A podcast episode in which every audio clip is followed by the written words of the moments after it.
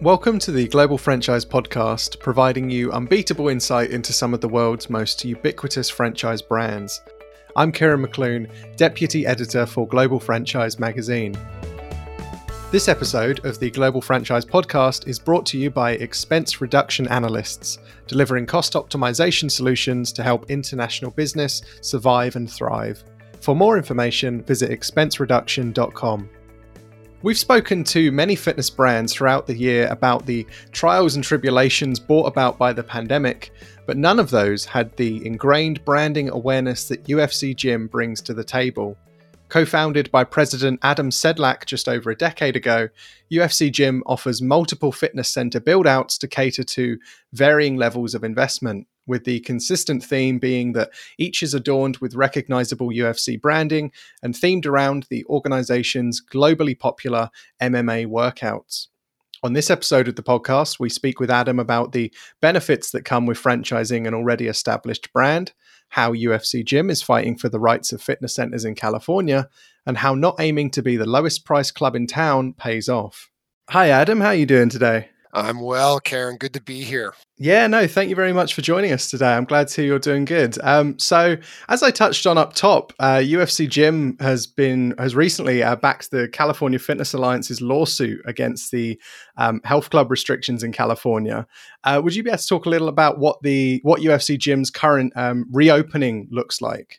Yeah, you bet. Listen, um, the pandemic has definitely created uncharted waters for many.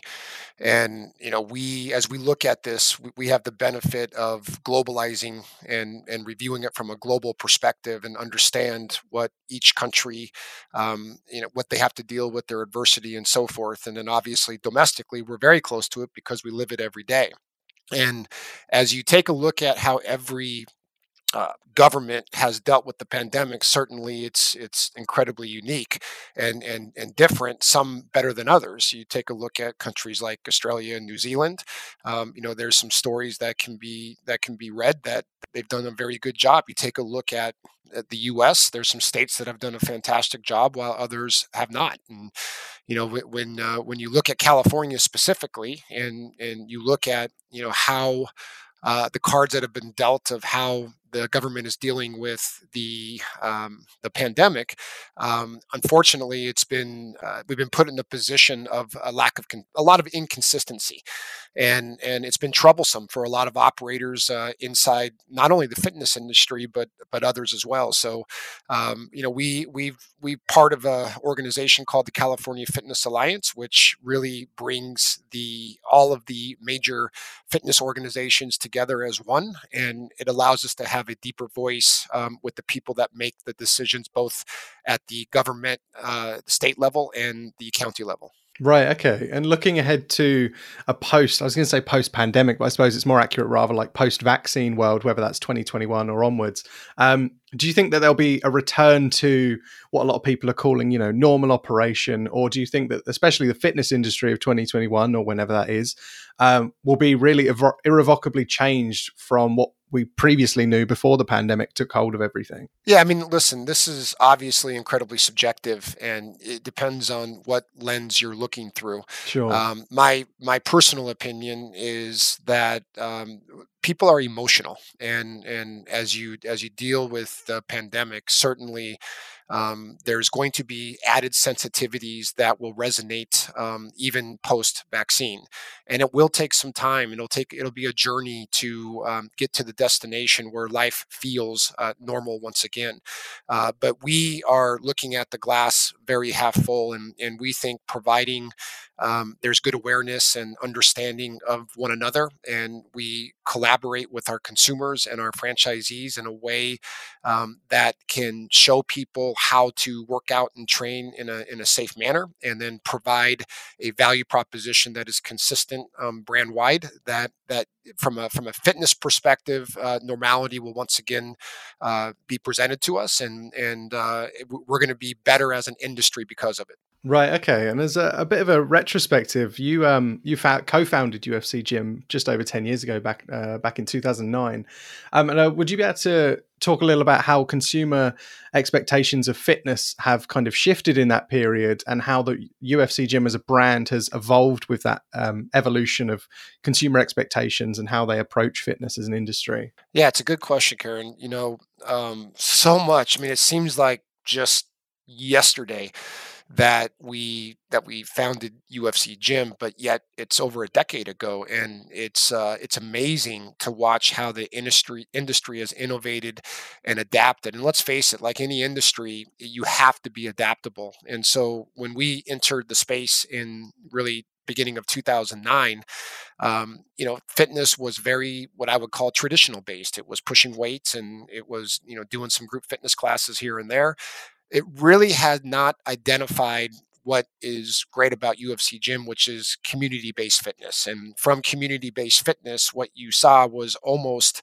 um, an entire industry emerge from the traditional fitness space. And so when you look at how UFC Gym came about, and you know, we we started with um, some some big locations and we also diversified into the smaller footprint and more of the boutique style and we prefer the more bo- the larger boutiques. Um, you you saw how fitness uh, community and and and the the value proposition and expectation of the consumer started to shift. And so over the next 10 year period um, you saw the obvious increase of all sorts of proposition products that allowed people to fulfill whatever value proposition proposition they looked for and, and people started looking for hey if you love boxing let's let's do something and be focused on boxing if you loved the CrossFit mentality. Let's be CrossFit focused. If you love um, doing uh, Zumba and, and, and other types of classes, let's be focused around those classes. And what UFC Gym really tried to do was bring that diver- diversification into our four walls to be able to have the consumer take advantage of what's great about boutique fitness. Uh, and and as as boutique started to innovate and still intersect that with what's great about traditional fitness with things like weights and cardiovascular equipment and so forth. And so, as the industry continues to adapt and evolve, we saw a huge increase in in, in um, number of stores and footprints around boutiques. And I think as we get on the other side of the pandemic, it's going to somewhat, um, um, you know, look to uh, reverse that trajectory and, and potentially um, not be as boutique heavy or diversified in boutique value propositions, but be more about uh, making sure that the process and products that are provided to the consumer base uh, going forward can really answer the need of being able to offer multiple value propositions within four walls.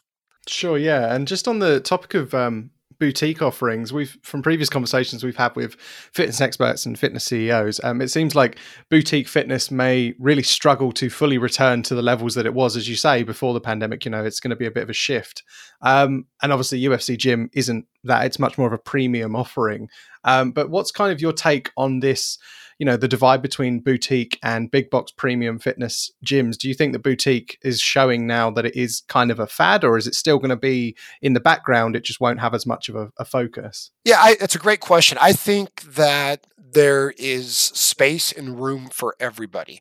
And i think those boutiques that have a great operating process and are well established in the space and providing you know they can diversify and adapt i think that they'll be okay and, and i think uh, in my opinion um, gyms that are of size i think they'll be okay and i think gyms of mid box or mid size will will be okay. I think it really uh, is around how you're set up organizationally.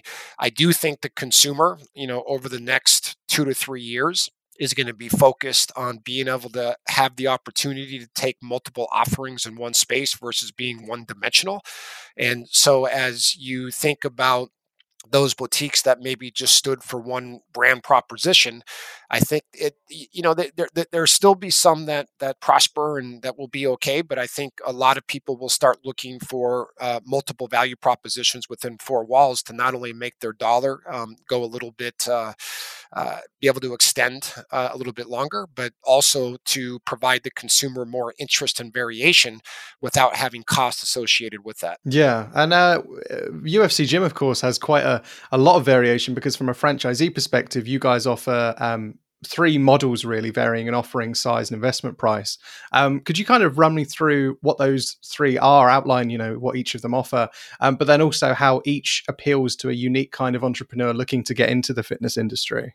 Listen, when you're when you're in the industry, any service industry for that matter, fit, fitness is what I would call a very emotional space, and and really to be able to become replicatable and duplicatable, uh, and have a good operating model, we we need to make sure there's some specific things that are um, centralized, or what what I would call our north star, right? So we need we we really made sure as we were creating these three models that we had the right people in place that that were empathetic and had a high level of emotional intelligence, which, by the way, in my opinion, is more important than IQ in today's world, isn't it? Because uh, the the game that we play now now is can you get the best talent within your four walls? Mm. And then based on that, we wanted to make sure that people were paid correctly and were incentivized correctly around the customer um, retention and the ability to make sure that customers um, were brand ambassadors of the brand.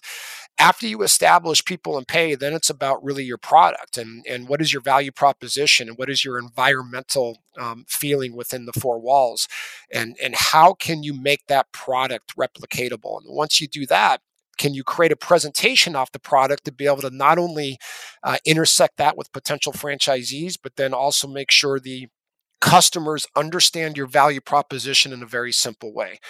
Then you you understand understanding your value proposition and what you have to offer. Let's just say in ufc gym's case we have boxing kickboxing brazilian jiu-jitsu uh, HIIT daily ultimate training group fitness classes incredible equipment you're able to then establish your price point.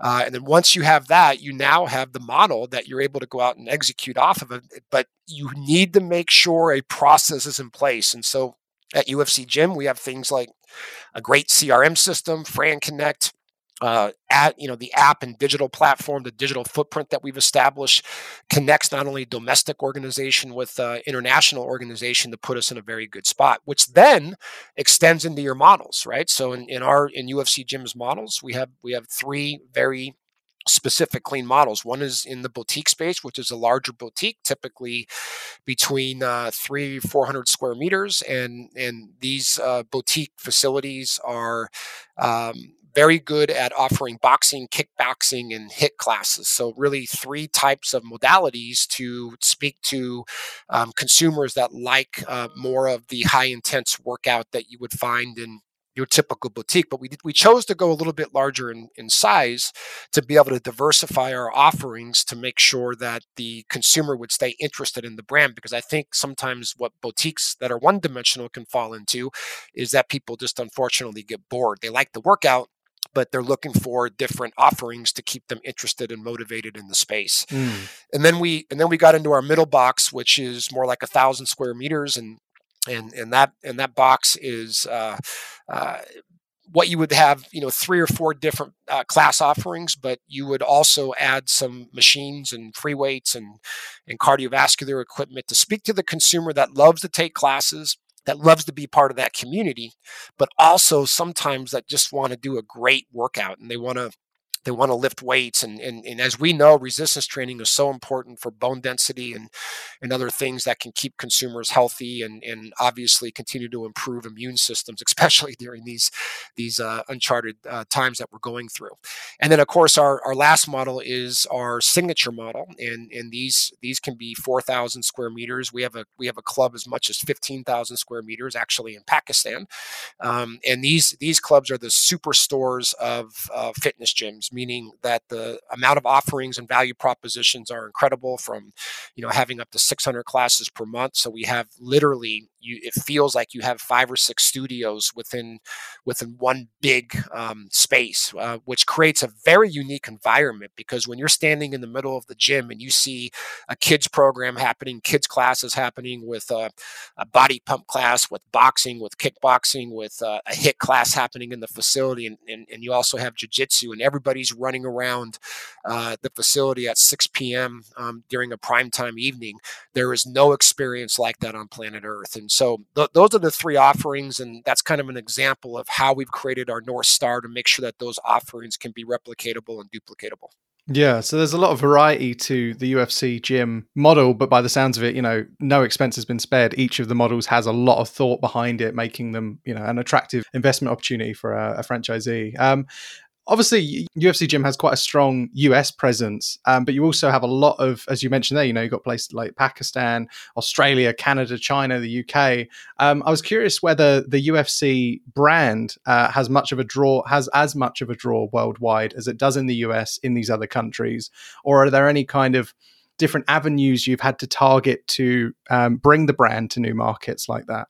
No, I mean, what what's great about the UFC brand and really UFC gym brand is that it has an incredible global proposition where people understand what it is, who we are, and, and what we're about. And, and listen, the UFC has done a great job for decades establishing the brand. And we've been lucky enough to be handed that baton to be able to extend the brand into lifestyle experience. And, and by extension, it's been absolutely fantastic. And we're, you know, not, not only are we developing currently in 37 plus countries today, um, but, you know, we are, we have never been busier than we are right now, um, which sounds strange during a pandemic but the fact is is that we're seeing more interest we're going to probably open more gyms in the next 4 to 5 months than any stretch, any four month stretch in the history of our organization. So the presentation, representation of the brand has been has been somewhat simple. Uh, it's been very popular as we've been launching in different countries. As an example, in the UK, we have we have uh, we have uh, two sites that are open, but they're in process of developing and constructing 106 locations over the next seven and a half years or so, with with probably four locations happening in the next six to eight months, and and they're going to begin their franchise route. So that's that we're we're seeing that whether you're in China, Australia, uh, or whatever country that we're in, we're seeing uh, incredible attraction to the brand, and and it's something that we're very proud of. Sure, no, it's really great to hear. Um, from a, a consumer side, uh, you touched on earlier that you know sometimes you'd have children running around the UFC gym, and of course, UFC gym as a concept is kind of a bit of a pioneer in the fitness space, where as well as classes for men and women, you offer um, children focused sessions. Um, and I was curious what kind of led to that being included as part of the brand's offering, and then what how that's been received from consumers. You know, the more full family approach. Well, yeah, you know, we when we started this brand UFC Gym, it was we, we did a lot of research around UFC athletes and how they prepare for fights and how they really have communities around them to make them better. And what we found is that, you know, specifically around the UFC athlete training in all these different disciplines like boxing, jiu-jitsu, and performance and, and nutrition, and not even a shrink, you had all these great coaches that would make this athlete the best version of themselves when they prepared for a fight. But what we also saw was an interesting dynamic around families that all these coaches and these athletes would want to extend their community to their family. And and as we started to um, initially construct the brand, we thought that, and, and, we looked at what fitness was standing for. You know, in uh, uh, ten years ago, we, we, felt it was very adult centric, and it, there was never really a position where you could bring kids in. Uh, mom and dad in where people could walk in those doors together, have an incredible fitness experience together, and then leave feeling that much better. And so we knew early on that that was something that was going to be very important to us and that we wanted uh, to provide a place for kids to go that where they wouldn't just sit down and be sedentary, but a place where they could actually learn something, where they could be active, they could be fit, and they could be part of a community. And then when it's appropriate, come together with mom and dad and actually work out together uh, in a in a in a in defined circumstances. And so Um, you know, we're very proud of that. The kids program, I think it, it, it works well with our um, retention of the brand as well, because as kids uh, uh, get older, they tend to stay members. And, and as they go from, you know, joining the club at six years of age, at, at 12 or 13, they then become their own members inside the facilities and, and uh, it works out really well. So, uh, yeah, the kids programs continue to expand and grow and the diversification of the offerings uh, continues to be one of our uh, key focus points in the organization. Sure, yeah, and uh, and the last thing I wanted to ask you about, Adam, is just that you've you've spoken in the past about how UFC Gym isn't looking to necessarily be the the lowest price club in town, but instead you want to offer the deepest value proposition, and we've touched on a lot of um, how that comes about throughout this conversation. But how do you overall ensure that value is provided to both the franchisee and also the client um, across the entire franchise portfolio? So whether you're in a, a boutique center in the US or whether you're in you know a signature center in China China? How is that remain? How does that remain consistent? Yeah, you know, listen, we as a industry have a job to all come together. Let's just argue in US fitness penetration is about 23 or 24% of people that are actively uh, fit inside of a facility. And if you extend that globally, there's countries as low as 0.1% of their population exercising, and there's countries that, you know, can be, you know, close to 20% in countries like the UK or, or Australia. And, and so we as a industry have a job to do. Our competition is not against each other. Our competition is to make sure that we can engage consumers into the space and make sure that they have a place that they can become the best version of themselves and extend their life but more importantly live a, um, a much healthier lifestyle. And so as you look at the pricing there, there's different strategies there. Now i i do not believe in in i'm not a big fan of of low cost facilities. Not to say that it's a bad product or it's a it's a bad brand position uh, because it certainly is. There, I mean, you got many low cost players that do a fantastic job in what they offer, but but it's a low labor model, and so it's a model that says, hey, let's open up. Let's charge 10 US dollars per month, hypothetically. Uh, let's provide them a, a good facility where they can come in and work out and train. The problem that I see or the concern that I have is that the number one health enemy is procrastination. If people lack results, they stop and they cancel their membership and it they actually go back to where they were before. Um, what I believe in is is the position to charge a little bit more, offer a more premium experience where you have world class coaches and trainers and operational team members that can really emotionally connect to the consumer base that not only provides them more service and uh, the ability to learn more and to uh, um, retain at a at a at a much um, longer lifetime value, but they they do that through the results and the services that they get. And yes, it's going to be higher price because our labor is going to be a lot a lot higher. It's going to be increased. Yes, it's going to be higher price because we're going to instead of offering 10 or 11 classes a week we're going to offer 600 plus classes per month. And so uh, what we what we believe in in our dna is to allow customers and consumers to pick their journey to pick their destination to pick their passion and then make sure that we fulfill that opportunity with the right type of um, um, coaches and instructors and classes uh, so they can not only retain and, uh, and stay um, but also make sure that they can maximize their results, which will allow that through those achievements will allow them to stay motivated to, to, to stay down the path of exercise. Yeah, no, that makes a lot of sense. I mean, I'm definitely guilty of you know you sort of put it off because ah, what's the point? Whereas if you've got a you know dedicated coaches, this system set up that you guys have, you get those results much much more efficiently. Um, well, thanks very much for your time today, Adam. It's been really great talking to you about UFC, and uh, and yeah, very excited to see what's next for the brand, new markets, or just developing in your in your current ones we appreciate you uh, you having me, and uh, and let, good luck to everybody getting through this pandemic. But we will get to the other side, and we'll be better because of it.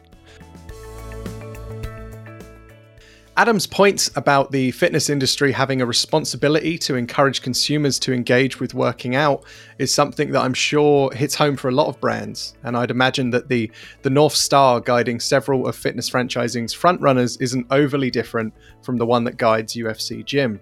After all, putting the consumer's needs at the forefront of your strategy is a really surefire way to build positive experiences and retain clients. The child focused classes on offer by the brand really seem to um, exemplify the methodology used to grow UFC Gym. That is, considering the market holistically and adapting the model both with the times but also with the changing needs of gym goers. We'd be interested to hear your thoughts on this. How has your brand ensured a broad appeal? And how has it paid off in the long run? Make sure to let us know.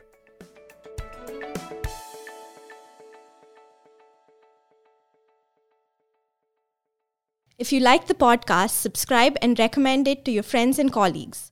Or even better, leave a review or a simple rating on Apple Podcasts or wherever you find your pods. To keep up to date with franchise news and have it put into context by the global franchise experts, subscribe to the magazine, hit us up at globalfranchisemagazine.com, and follow us on Twitter, Facebook, and LinkedIn today.